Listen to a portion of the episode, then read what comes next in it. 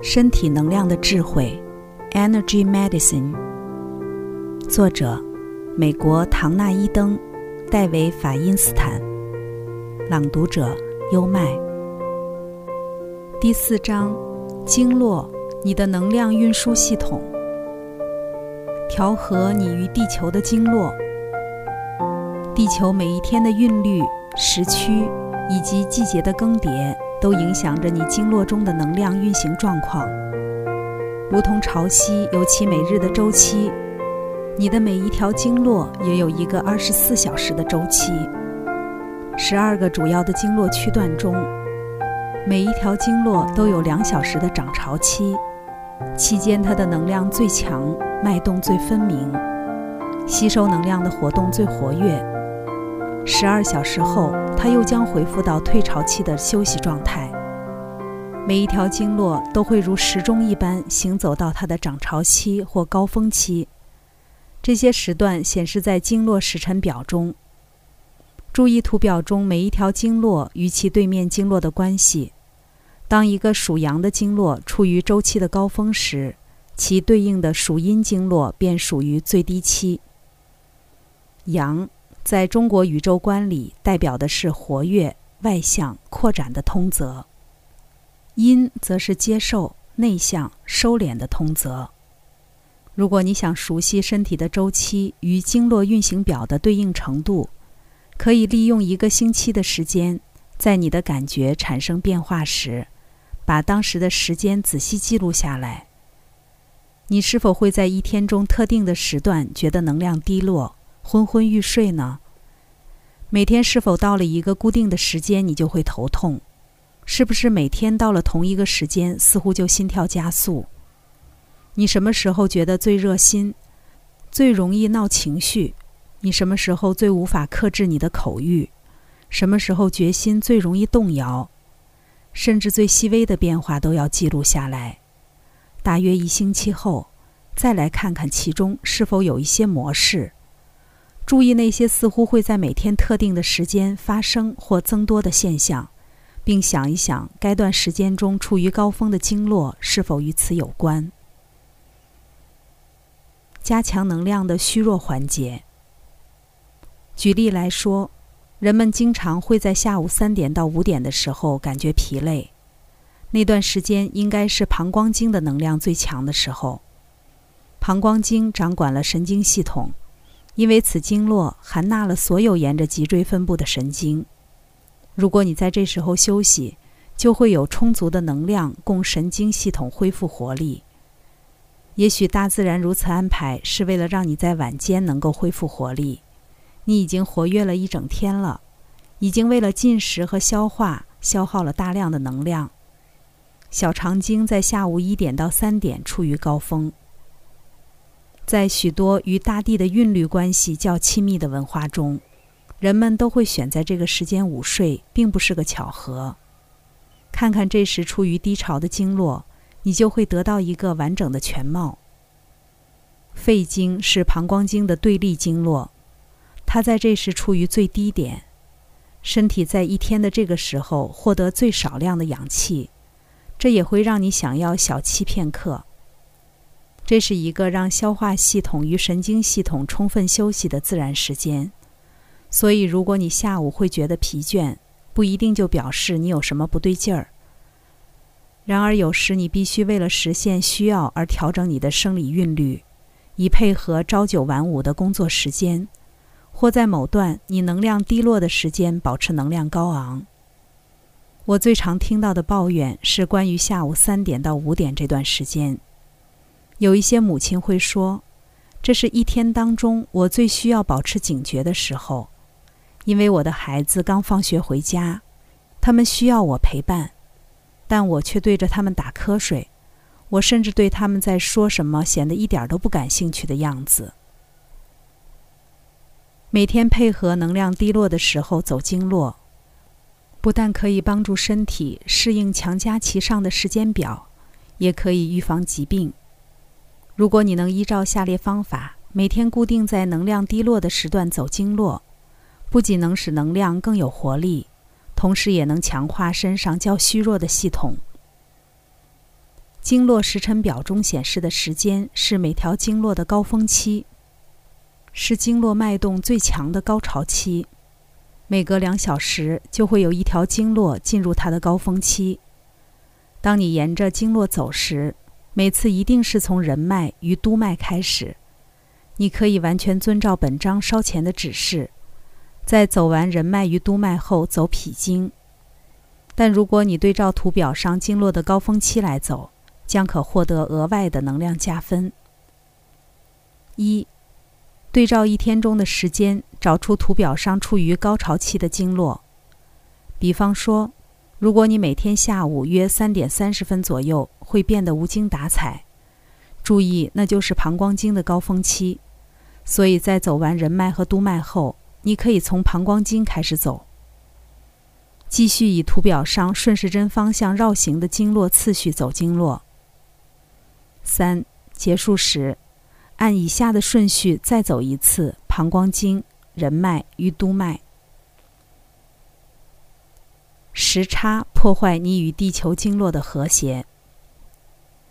当你的身体在不自然的情况下被猛然抽离其经络所适应的电磁环境，丢到一个与他们不同步调的时区中，时差就产生了。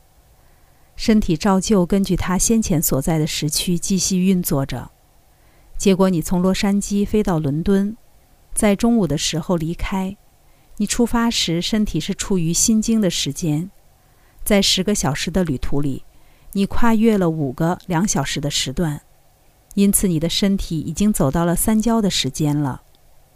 你出发的城市是处于三焦的时间，而你的身体也仍处于三焦的时间，但在伦敦却是大长经的时间。由于你的经络已经与地球的经络不同步了，所以你会感觉到时差。如果你在飞行期间每隔几个小时便起来活动一下。再做任何调整时差的能量技巧，就会较具效果。我因为工作关系时常需要旅行，这几年来，我发现对我最有效的方法如下：一，每隔几个小时就做敲三处，一边深呼吸。第一处 K 二十七，确保经络没有逆行。第二处胸腺，强化你的免疫系统。保护你不受到肌上的细菌感染。第三处，脾点，除了可以加强免疫系统外，还可以平衡血液的化学成分。二，每隔几个小时就做划分天地运动，并伸展小腿以及其他需要伸展的部位。一个在跨越时区时让你的身体状况稳定下来的简易方法是利用磁铁。拿两块圆形磁铁，找出哪一面是实际的北面，哪一面是南面。将磁铁贴在安全带上，一块贴在身体左边，一块在身体右边。左边的磁铁北极面朝向身体，右边的磁铁南极面朝向身体。抵达目的地后，拿掉磁铁或安全带，绝对不要佩戴磁铁超过二十四小时以上。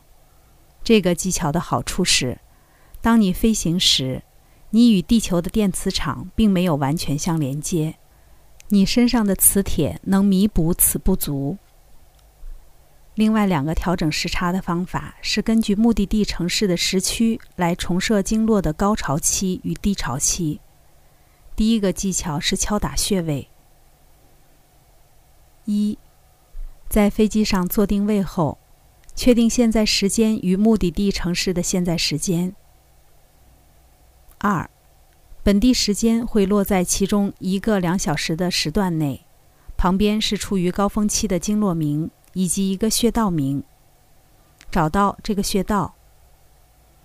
三，目的地城市的现在时间也会落在一个两小时时间段内，旁边是处于高峰期的另一条经络名以及一个穴道名。对照图上的标示，找出这个穴道。四，稍微用力敲打这两个穴点约一分钟，同时或依序皆可。先敲打身体一边的本地时间点以及目的地时间点，然后再敲打身体另一边的点。五，每隔两小时就敲打下一对经络，也就是按照原来的本地时间与目的地时间分别往下移至图表中的下一个经络。如果你在某段时间睡着了，醒来后只要从当时的时间所对应的穴点开始敲打即可。六，如果飞行时间超过八小时，找出预定抵达时间的相关穴道，在飞行的最后四小时中敲打这个穴点，身体左右两边的点同时敲打，每小时敲打一分钟。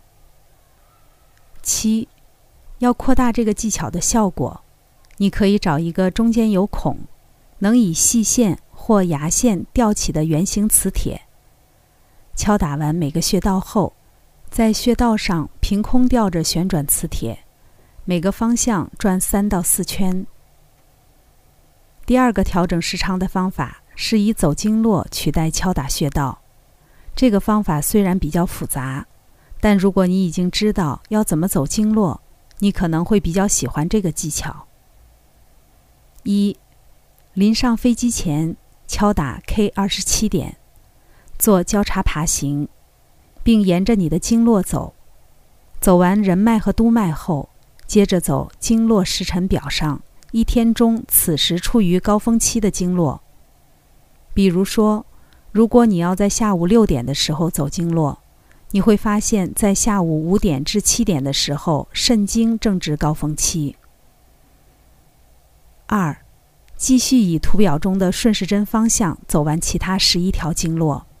结束时再走一次你第一次走的经络，例如，如果你下午六点开始即是肾经，然后再走人脉与督脉。三，飞行至大约半途时，根据你正飞过的地点重新调整你的表，在一个可以站立的地方，根据现在的时间，找出图表中处于高峰期的经络，开始走经络。每一次开始前都是先敲打 K 二十七，做交叉爬行，然后走人脉、督脉。四，抵达目的地后，再根据新的当地时间走一次经络。本章概略介绍了经络系统，我们在第九章谈到疾病时会再度探讨经络。现在我们把焦点转到你的气轮，你身体的能量储存池。本集的最后，我们再给大家送上一个小功法：迎接孩子放学或配偶回家时，如何让自己处于最佳状态？在孩子进家门前十分钟，暂停手边的工作，做以下的运动，用时十分钟。一，如果你觉得精疲力竭，能量可能是逆行的，首先做敲三处与抓顶轮。二，如果如此仍无法让你恢复活力，你的能量可能是纠结的，做韦恩库克式。三，如果你觉得心烦意乱，做驱逐怒气的练习，释放出积压的愤怒或挫折感。四，如果如此仍无法完全让你平静下来，做平息火焰练习。五。无论你之前是否精疲力竭，或是否心烦意乱，都以划分天地作为结束，并以自我肯定拉上拉链，肯定你与孩子或配偶在一起时将会全神贯注于当下，如同处于蓄势待发的状态。你也可以和孩子一起做这些练习，让他们放学后能重新调和能量，或和你的伴侣一起做。让彼此在返家相聚时能共度一段美好时光。